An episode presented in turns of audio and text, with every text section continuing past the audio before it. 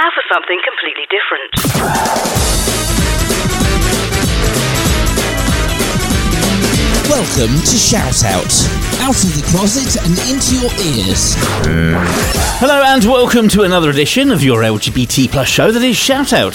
He's Andy Shield and I'm Steph Barnett, and today on the show, my trans journey Uh, Ez talks to Jay about their journey to adulthood. and Pride's outreach programme. Uh, Darren and Jane are here to talk about Bristol Pride's new initiative. Or today, right here on Shout Out.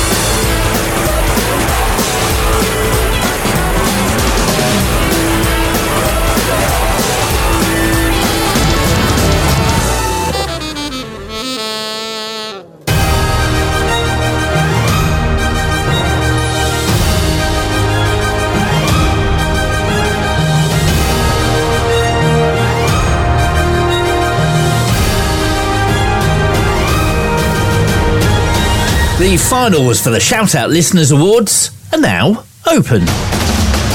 To see who's shortlisted for each award and to cast your vote, go to shoutoutradio.lgbt forward slash awards. Voting will close on midnight on the 12th of February. Then join us live at the Old Market Assembly in Bristol on Thursday the 23rd for our amazing award ceremony sponsored by Hugo. There we'll announce your winners. Entry to the ceremony is free but ticketed, so grab your tickets from our website. That address again, shoutoutradio.lgbt forward slash awards.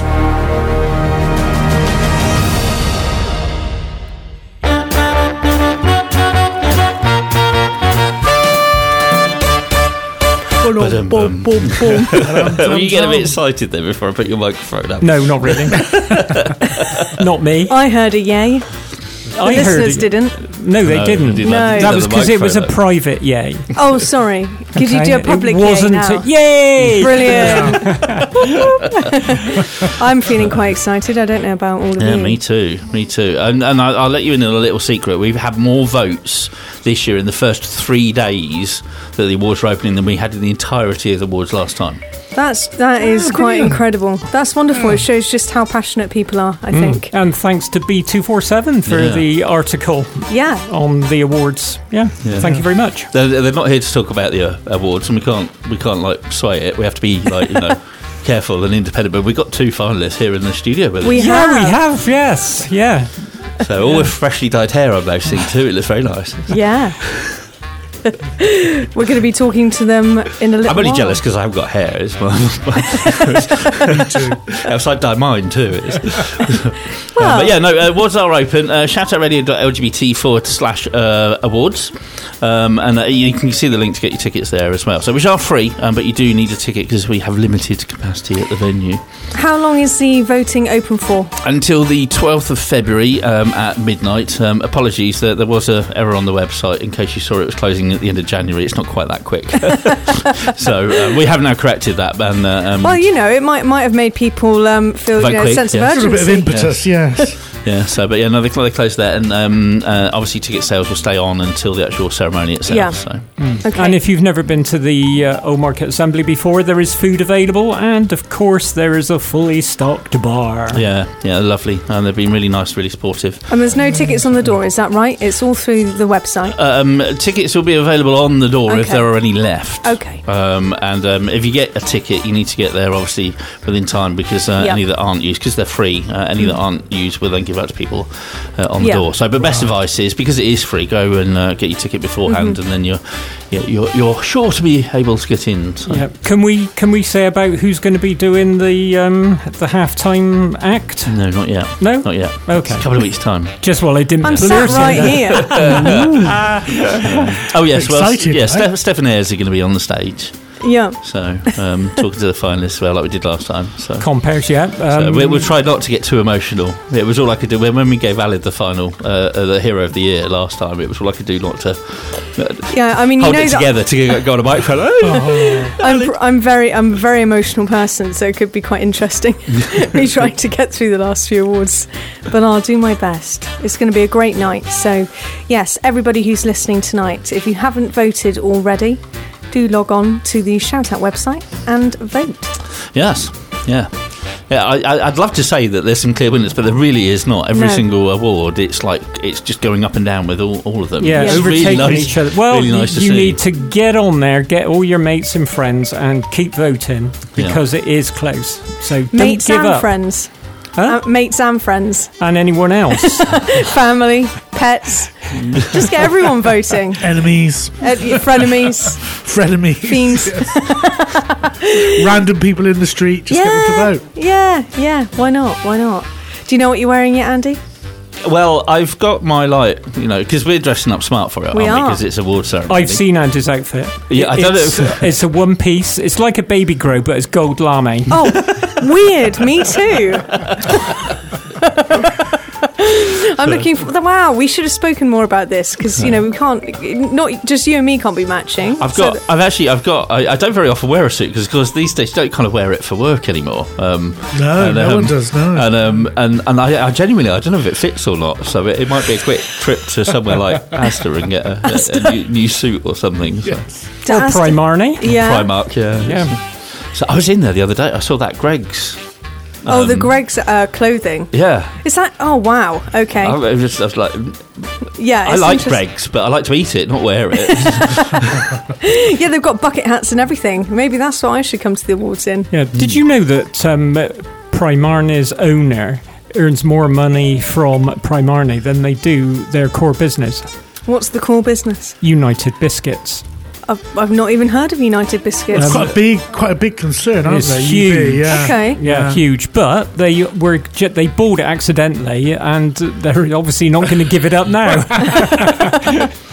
So the queues at the weekend um, were, were horrific. I was actually I was down in Southampton, the one there. Um, my sister did what she did. I'm going to drag you out shopping because you're my gay brother. You know, it's very sweet. But um, yeah, it, like What the queues for Primark? Primark, yeah, they were absolutely huge. Oh, Yeah, they, they went round. Uh, her and Carl. Have they got went new things and, in there? Yeah, they, they bought loads of new. Well, they- I don't know if they were new, but my, my my husband and my sister got, went and got loads of stuff, and then they went to queue, and they must have been in the queue for like 25, 30 Yeah. minutes waiting to pay. the Which, best time um, to go is on my lunch break between 12 and 1. There's never a soul in there other than the odd person buying pyjamas and socks. But yeah. Does you does you, were your mum and dad aware uh, that um, your sister knows she's got a gay brother? Well, funnily enough, my parents were at my wedding, so I, would, I don't That, think they know. I- I'm that gay. might have given it away. Do you think? Yeah. Do you think? I, I reckon, maybe. Hi, Mum. Hi, Dad. Yeah. I invited you to the wedding. Guess what? Yeah. Yeah, but we were On a, that'd be the right time to do it. Wouldn't well, we were on a ship, so you know what sailors are like. Oh, um, okay. it? I feel like this is taking many a turn. I got married on the SS Great Britain. that's I know, I've seen the referring to. photos. Absolutely wonderful. Look like a But great anyway, day. uh, shall, we, shall we move on? We we got a packed show, and um, obviously um, um, we've got lots to talk about with um, uh, Darren and Jane a little bit later on. But We have. before that, um, we're going to be uh, well, Ez is going to be catching up with Jay, aren't you? So- I am indeed. Cool. Uh, stay with us. You listen. to Shout out back in a minute.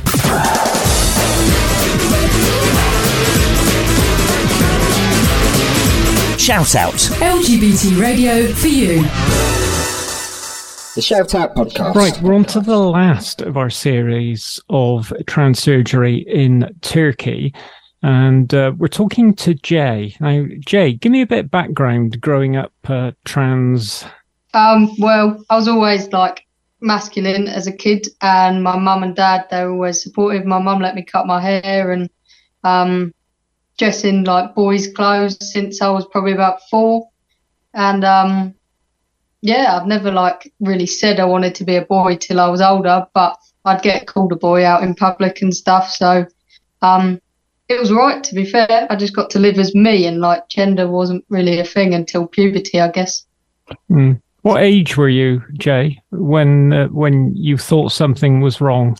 Um, probably like as I went into secondary school, because all of my friends were boys in primary school, and then when we got into secondary school, it then becomes like a difference between boys and girls. So they were all like, "Oh, we can't be friends with you because you're a girl," and then that's kind of when I had to start being friends with girls, and maybe I don't know. Yeah, we were just more separated. It made me feel different. What was that transition like for you from primary school to secondary school? Was it a bit, of a shock and, and quite difficult? Yeah, I guess so. Like leaving all my old friends behind and that, and um, well, yeah, pretty much having to find a whole new friend group.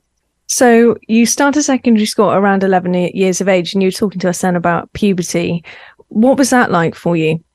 I guess I'm quite lucky that when I had like top surgery and stuff, I was quite young. So I only really, and I started puberty quite late, I guess. I was probably like maybe 13 or 14.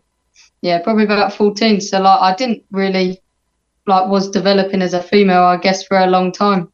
Um, but it still wasn't great being in female changing rooms and having to cover up and going into the girls' toilets because I had short hair and stuff. So they'd all like be screaming at me to get out, even in like swimming pool changing rooms. They'd tell me to get out. Obviously, that's the changing room that I had to go into the way that my body was developing. Yeah. So during that time, was that when you were starting to sort of process the fact that you might be trans, or what? What was that like for you? How did you get to that sort of level of understanding about yourself? So no, probably about maybe fifteen or something. I saw things online and like as you do, like on TikTok or social media, and I was just like, yeah, that fits. I kind of like put it off for a bit, thinking I was just like really masculine, or even when I found out you could like bind your chest and stuff. I saw some like like lesbians saying, "Oh yeah, I still want to be a woman, but I'll just like cut my breasts off." So I was like, "Yeah, that's what I'll do. I'll do that." But then, obviously, as time went on, I was like, "Yeah, yeah I'm more. I'm a boy, really." Was there a time where you were also questioning your sexuality, and did that link in directly with with your gender? And has that now changed since realizing that you're a man? Um, well, I don't think sexuality's ever been like a problem, kind of. I haven't hid it at all. From like a very young age, I'd be in like a restaurant with my granddad or whatever, and he'd be like, "Oh, she's pretty inchy," and I'd be like, "Yeah." And I um, I've always been very open about it. My family have always known that I've liked like boys and girls. Like it didn't really matter to them. I didn't have to come out as such in that way. I think that's brilliant that you can have that sort of open communication from such a young age so that it didn't feel like a, a stressful time for you. A lot yeah. of people internalize it, don't they, for, for many years? Yeah, it didn't feel wrong at all. I guess coming out like sexuality, I didn't really feel like was much to me. Like it didn't really matter as much, but gender was a bigger thing. So that was like harder to come out as, I guess. So how was that for you? Um, I well, obviously I didn't come out till I was um, like 17 properly. Um, but it was like for years I was hinting to people or would come out to a few people. But I was probably I knew that I was trans for probably about like three or four years before I actually came out. But it was just like who I told. It's not like because I knew my family were supportive. It was just I didn't want to feel like that they'd look at me differently, even if they supported me. It felt like a very personal thing to have to tell people. It's a very big thing to share. It sounds like for you, um, and although yeah. something that you'd known, you know, for quite quite a long while, it's still a, a big conversation to have. Yeah. Did you speak to your parents separately, or did you speak to them together? What was that like? I spoke to my mum just when we were out in the car together. Um, I first said about I wanted to like start binding, and then I said about top surgery, then I didn't actually tell her I was trans till after, but I didn't really like using that word. I was just like, she was basically like, I know, like you just, you want to be a boy. I didn't want to have to say it, but it was like I kind of did all the things like backwards. I told her I wanted top surgery before I told her I wanted to be a boy. But, um, and then I told my dad and he, he was fine with it too. I told him separate. I told him like a couple weeks after or something, but he, he was fine with it. Yeah again, that's such a lovely experience that you've had there. Um, and so many people struggle with with sharing, you know, that they're a trans or male or female with with family, um, and they can sort of, you know, have to hide it for for quite a long time. So, how long between you coming out and you sharing that you wanted top surgery? How did you go about that? Well, I guess I was always looking from it. I'm always one to start researching and that. So when I told my mum, I'd already found a company that done binders so that I could buy them and pretty much I was already looking at like top surgery through the NHS, and I was looking at a clinic in London to get it done, and I'd already saved up all the money pretty much um, to get it done in London. But then I obviously realised that it was like a lot harder than I thought to get it in England, and then I was just um, looking on TikTok, and I found like scrolling through like you'd search like top surgery, and then all these clinics came up, and then Turkey came up And I was like, sounds cheaper and stuff. And I'm quite tight with money, so sounded a bit better. Well, we've talked um, before because we came over to Turkey and we went into um, Neda's Trans Clinic, and that's where we first met. And you know, I know there's a big variance, sorry, in cost between the UK and and sort of going abroad for the surgery. And there's also a lot less hurdles that you have to jump through because although you have to go privately, it sounds like you were becoming aware of the other obstacles that would have been in your way. Yeah, like um having to get a gender dysphoria diagnosis and stuff. And obviously, some people they might like if they don't want to start testosterone, or if they're non-binary, then they might that might not be a big thing in their transition to get that. But obviously, I'm gonna need to get that at some point in, anyway because I do want to start testosterone. It just seemed like it was so many hurdles it was going to take so long and i just couldn't wait. And turkey don't need you to like prove that you're trans so they just believe you. I think that's something that's really important to talk about and for the listeners to know as well but that they're not alone if they're getting confused and overwhelmed with the system within the united kingdom. And that's why some people do go abroad. So you started investigating neda's trans clinic. Um, how long between doing that uh, was there and then you going over? Um, I started looking, so I got my surgery in November 2022, and I started looking probably in the May, I think. Um, so quickly. yeah, so I messaged him, and he gave me a date for September, I think, or October. But you have to be um, 17 and a half, and I wasn't 17 and a half until the November, so I had to wait till then. And when you're that age, there's a bit of a difference, isn't there, with the way that you're able to um, have the surgery? And I know that you went over there with your parents. Yeah, I went over. You have to have, I think it's both of your parents' signatures, so they have to give you permission to get the surgery with them. And what was the surgery like for you, sort of the build up to it and after in your recovery? I think, like, obviously my dysphoria was bad about my chest and I wasn't happy about it. But as soon as I found out that I was getting surgery and could see like a end goal, I was like, it made me a lot happier. And then I got it. Um, but I was very quiet in the morning and of the surgery and stuff. Um, and I was surprised because there wasn't any like consultations beforehand or whatever. The surgeon just come in and he's a military surgeon, well he was. Um, so he's very like, yeah, this is what we're going to do. This is what we're going to do. Um, and then he just does it and he's got good results. So, and then I like was all laid up for the first week or something. Um, and then we could go out walking around Turkey and just got back home and resting, I guess. How has the recovery been for you since? Um, since in Turkey, it was quite hard, I guess, laying laying in the bed and that I couldn't really move much. I was like really, really hunched over. But since we've been back home, it's all right. I'm seven weeks post op now, and I'm pretty back to normal, I guess. What jobs have you done before, and what is it that you're looking forward to sort of doing in the future now that you've got this? Now that you're through this sort of big part um, of your life. Um, since I finished school, like 18 months ago, I've um, always been in building for like a year. I was doing bricklaying, and then for six months, I've been doing scaffolding. So like that's quite hard to do like when you're kind of stealth and hiding and that in the summer when they're all taking their tops off. I don't think I'd go back to that, but I'd still. I work. I worked with my uncle's first bricklaying, so maybe if I want to get that euphoria of taking my top off on a building site, then I could still do that on a weekend or something. But um, I want to look into doing personal training or something to do with like aviation. Wow, two very different uh, careers there. What sort of has led yeah. you led you into that? Is that something you've always wanted to do? Uh, yeah, I was in the air cadets, so I really like planes and helicopters and stuff. I just find them really interesting, so I just want to do something with them if I can.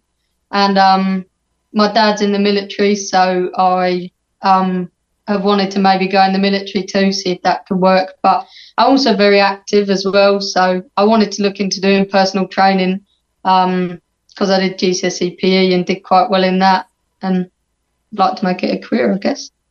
Is there any specific avenue you'd like to take the PT? Um, I have got a friend at the minute who wants me to train them, and they're trans because they don't want to have to disclose to a PT that they are trans because maybe of wearing a binder or not wearing a binder, then maybe you could see their chest doing cardio whatever. Um, and they said it's good to have someone who knows how to gain muscle as a trans guy. So I'd like to help like uh, LGBT people if I can. That sounds like a wonderful thing to do. Both of those careers sound really interesting. Maybe you could go Yeah. into both and bring them both Yeah. together. Who knows? how that works. Yeah, I suppose people who fly helicopters might need some PT. yeah. Wanting to get fit. Yeah. so if you have uh, if you think about what sort of where you were and where you are now there's going to be a lot of people listening who are starting to look into top surgery who are realizing that they're trans or already already sort of very far on in their lives sort of in the 30 40 50 uh, sort of year old stages. Uh, do you have any words of advice for them?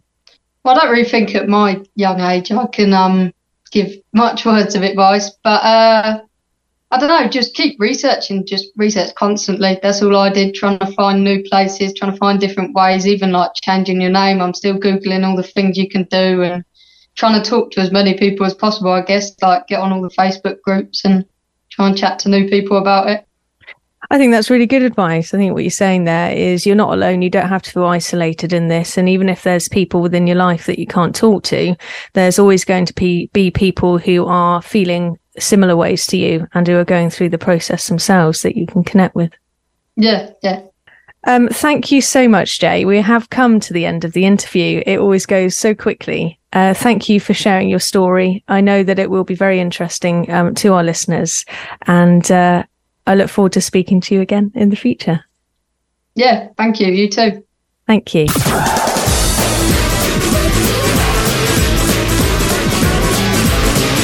Shout out. LGBT radio for you. The Shout Out Podcast. Where I need to make me feel blessed. Uh, that's a score, oh my love.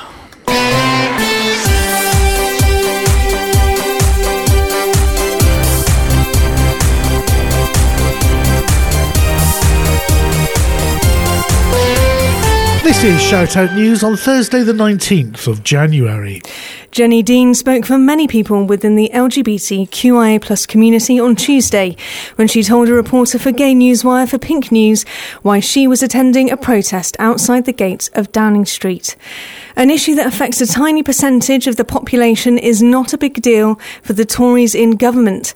It's just a way of diverting from the real issues in this country, which are the cost of living crisis, the right to protest, the attacks on our human rights. Miss Dean was speaking as trans people digested, digested the fact that the Westminster government had decided to block gender reforms approved by the Scottish Parliament reforms, which are mostly about death, marriage, and taxation, but which have prompted a fixated crusade amongst certain right wing media, such as the Daily Telegraph, about trans people's access to public space. LGBTQI plus lobbying group Stonewall, which was set up in 1988 at the height of past Conservative governments' weaponisation of gay people's right to exist, remarked this is now a constitutional matter between the government and the Scottish government. It's a matter of grave and profound regret that the Prime Minister has allowed trans people's lives to be used as a political football. Well known human rights activist Peter Tatchell suggested that the Westminster government's decision could in fact spark resistance from not just the LGBTQIA community, but also from Scottish people who are outraged that their parliament has been overridden in an unprecedented undermining of their sovereignty.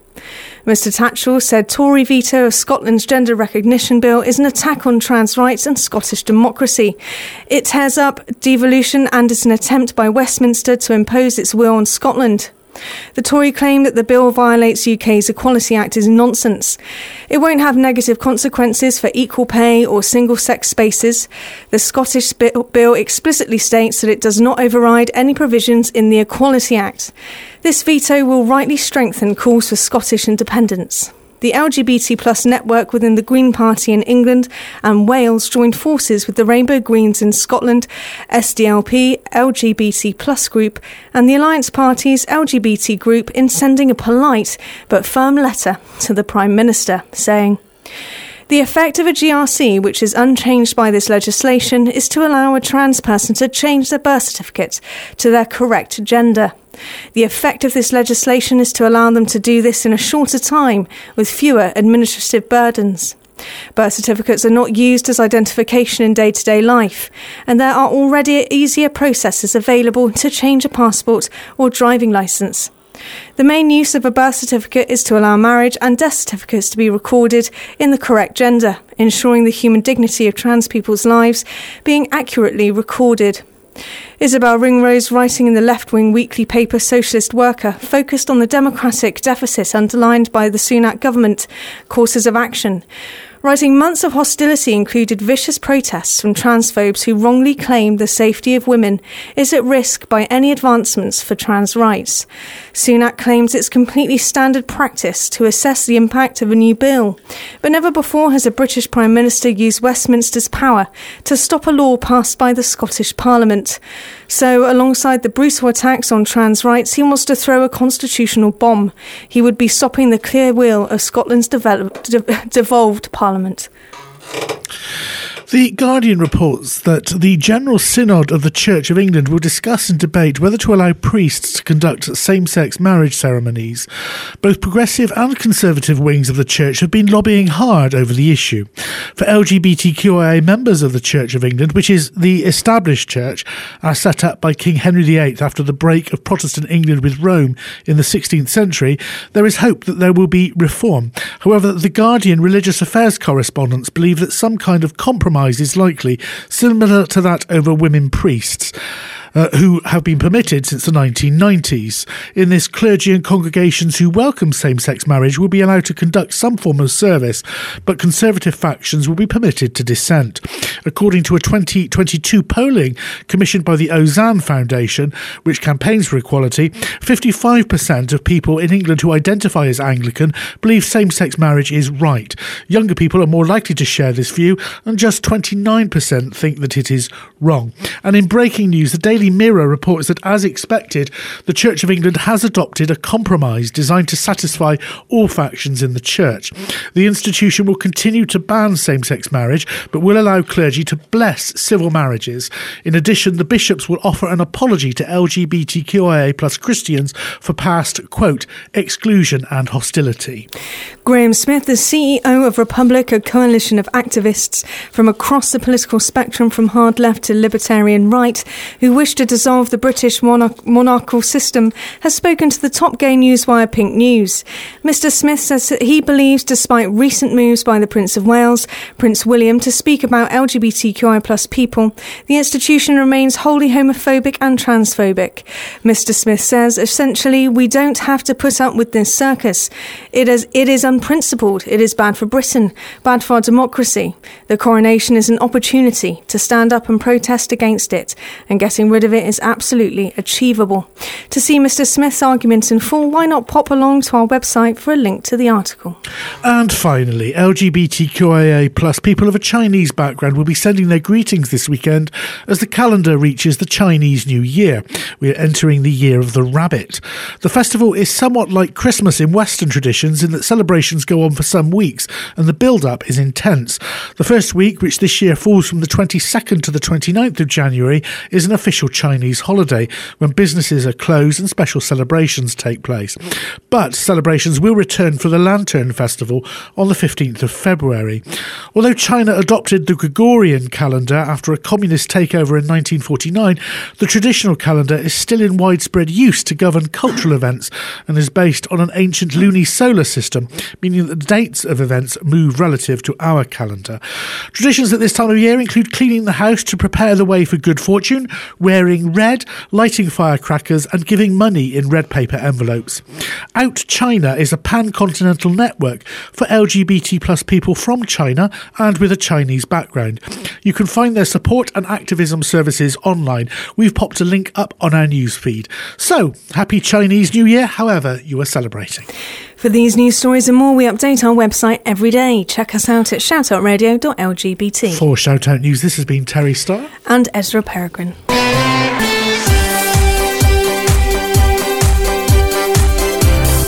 Shout Out News. National and international LGBT news for you. Uh, so I wonder why Steffa brought me a red envelope.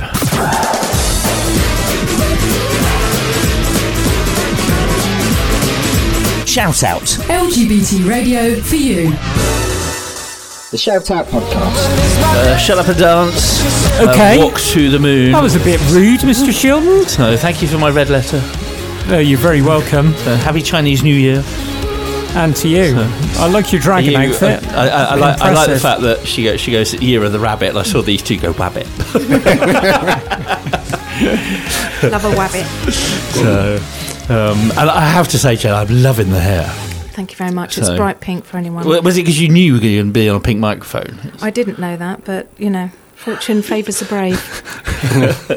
So anyway, very warm welcome. I mean, it's unusual to have you on in, in January um, talking about Pride stuff. It's normally a little bit closer to the big event, isn't it? But we've got the lovely uh, Daryn Carter and Jane uh, Graham McMorrow. It was lovely to have you both in uh, the studio with us. So a very warm welcome back to Shout Out. Thanks, great to be here. Thank you very much for having us back. Yes, I think it's indicative of the development of Bristol Pride now that we're got other things going on. So um, it's great to be. Well, it is, it is, it is huge.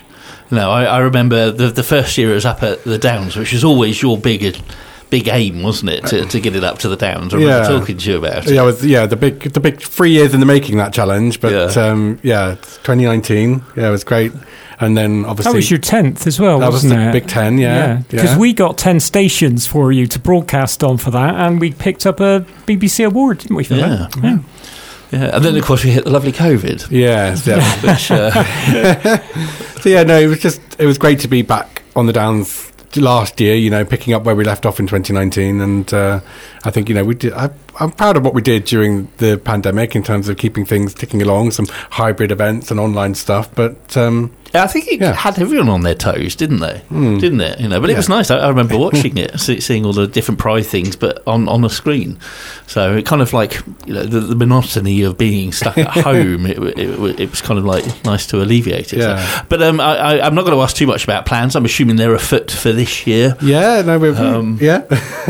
Yeah. we were just saying, kind of, you know, we've done a lot of work actually already for the festival this this year. Um, so we've got some really exciting stuff to announce that we'll be again announcing quite early. Um, so I think you know, watch this space for next month to see what's what's coming Oh, down really? the line. That's early. yeah. Gosh. Yeah, that early. Yeah. The Oh. work, the work has been Mm. immense, and uh, yeah, it's really exciting. Can't say anything yet. Uh, I, I always want to ask, but I you know can you ask. can't. You can I always know. ask. I just can't say. But it's really, really brilliant. Cool. So I- I- how about if we turn the mics down and just leave the listeners to, to hum a song or something to, between themselves, and you just tell us? I need a really, really big red envelope. So now you coming to talk to us about something completely different today, though, haven't you? We are. It's, it's an exciting uh, initiative that we're starting called Black on Board, uh, which we've put out some comms in our channel. So uh, is already on the website and um, also through Twitter and Instagram. Instagram, Yeah. all the all the things, and and basically we are recruiting for new board members for Bristol Pride, um, and in that process, we want to enable people to train to be on the board because All right. it's it's a really exciting job to do. It's it's a really great thing to be able to do, and we are looking to attract people from black, marginalised, and racialised people of colour, and you can't just tick a box and say, "Oh, we want people of color to be on our board." It's Mm. like you have to understand why more people aren't in positions of power, why there isn't more representation on board. And so instead of just trying to invite people is create the opportunity. So this initiative is about creating and paying for the training for four people who would like to apply to come on the board and we have this amazing training program that is online, and also you get to um, get some master classes in person, and you get to train with the current members on board. So there'll be all the board members from Bristol Pride and anybody new who's interested for these four places. Oh, cool. I mean, I, I would imagine there's there's quite a lot of people who, who wouldn't even know that there's a board that, that, that looks after Bristol Pride. I mean, I, obviously you could go into a, a lot of detail talking about all the roles, but do you very briefly want to give kind of like a, a an outline of you know what makes up the board, what kind of roles are on there? Um, uh, the main roles are the chair, which is currently taken by myself, but um, you know that I won't be there forever. And um, and then you have people that are we attract people who've got different expertise that help us. So that could be from finance, it can be um, people that have um, experience working within the community. Now that can be putting on events, like you know people who are DJs and have different nights and think you you know where you might think um, people we want people that just from business backgrounds and everything. That's not not the case. So there's a lot of ways because we create live events Yeah. and we have it's a creative organisation. There's that element, but there's also looking after staff and all of this kind of thing. So human resources, that kind of expertise.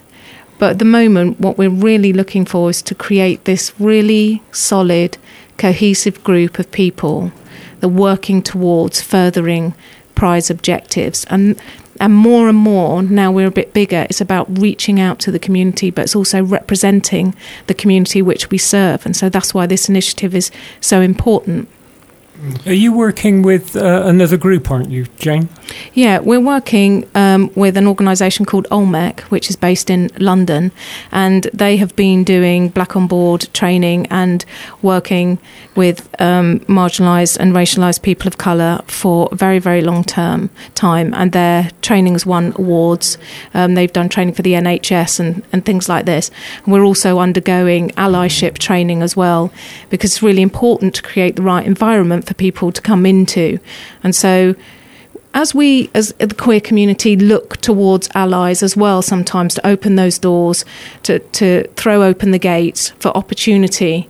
Um, so we need to become allies as well ourselves for other people in our community, that trans allies, people of colour allies, and, and that's it's really really important that we understand what that means, understand as be- as best we can what those communities go through, so we can offer a really safe, inclusive, and equal environment for people to come and prosper. Because it's really good for your you know, be- being a board member, going through this really good training, understanding how finance works and governance for a charity and everything like that.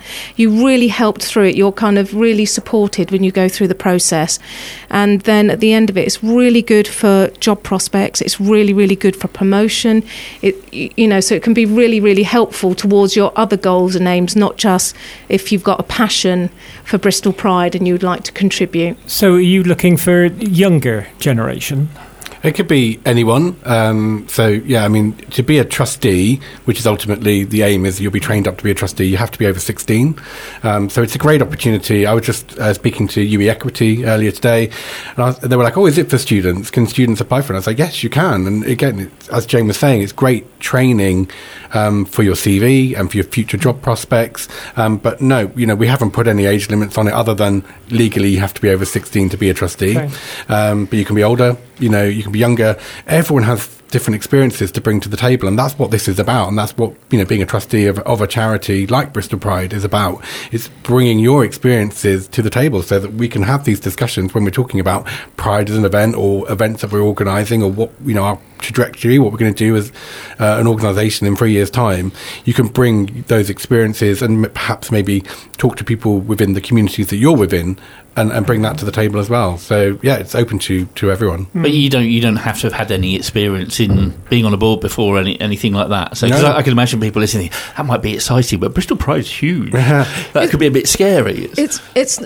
I mean, when the the event is huge, Yeah. but as an organisation, we're quite small and very unscary. And and that's and this is the this is the point of why why we decided to do this was because you can pay an organisation to do specialist advertising, word all your adverts to try and get people of colour to come into your organisation because there's a limited pool. You have to think to yourself, why is there a limited pool?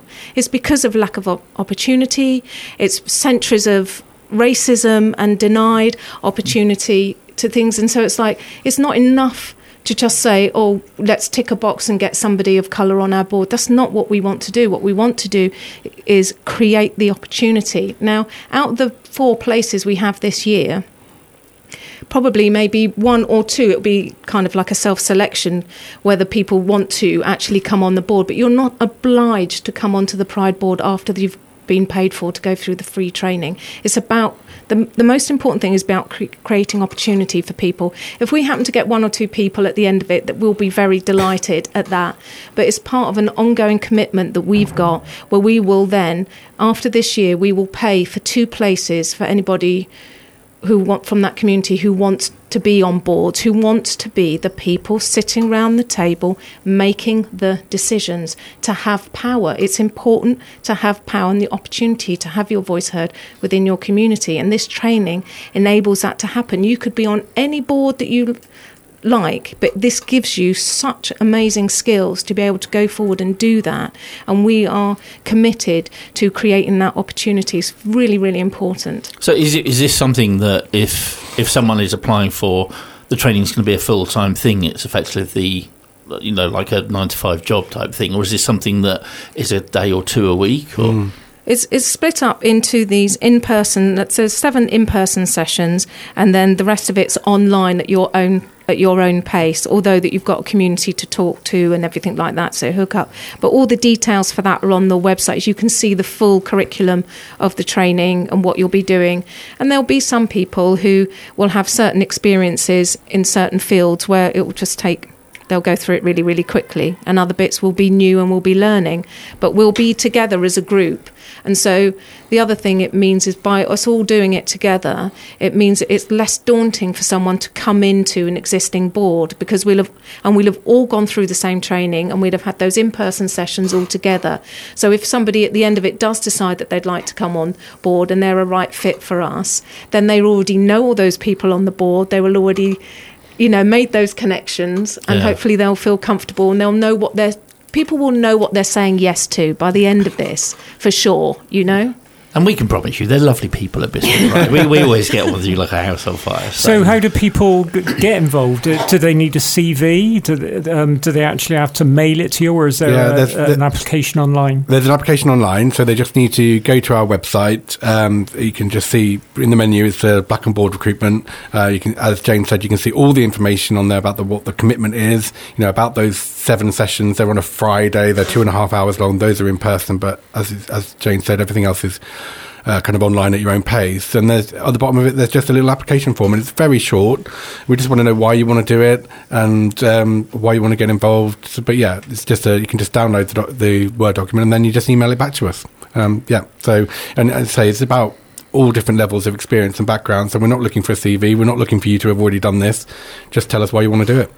And, and like with, there's somebody who said, it's not always the best way to try and find someone who's got the qualifications for your organisation. What is far better is to find the right person and then give them the tools to do that job. And, Absolutely. and that's the way round. We we really want to do this. Yeah.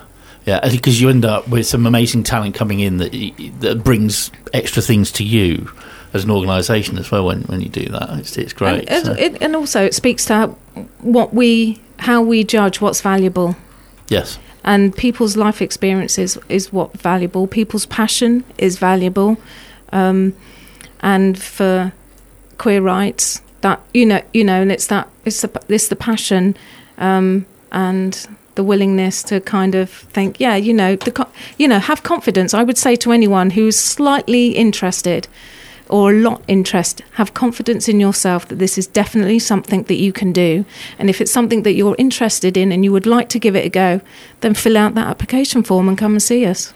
cool. Well, uh, uh, you, you heard it here first. So um, bristolpride.co.uk it is, isn't it? That's right. Yeah. Um, is uh, Yeah. where, where you want to head um, if you want to apply. Black on Um, board. Black on board.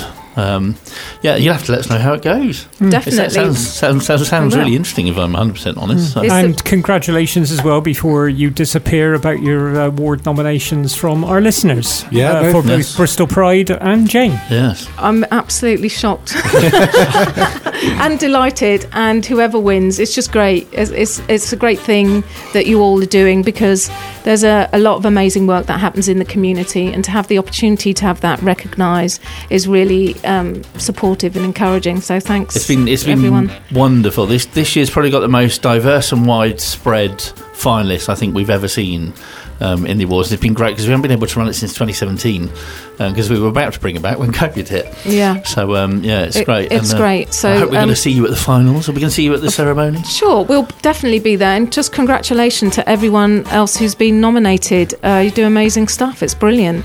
Yes. Uh, if you do want to vote, um, shoutoutradio.lgbt forward slash uh, awards is the uh, address you want. And um, I'm not gonna not gonna make it by just because we got these two in the studio. Like Jane said, there's loads of really nice people, and you can see all the details about them uh, up there on the page as well. Um, but if you fancy uh, also applying to help Bristol Pride out behind the scenes, don't forget uh, go. Go and uh, uh, have a look at that. I presume there's info there on the page as well. Is there about it all as well? Yeah, yeah. So all, all the information about why we're doing it and the commitment and what we what we're looking for is all on there. So yeah. And if, of course, if there's something on there not on there that you want to ask, just email us.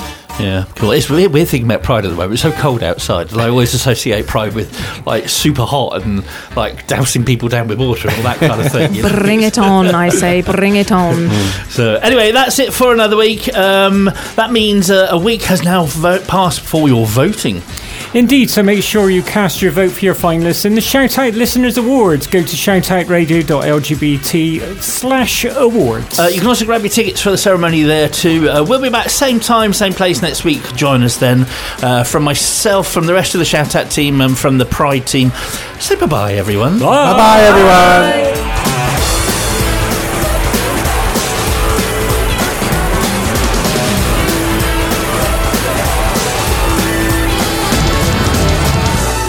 Shout out. LGBT radio for you.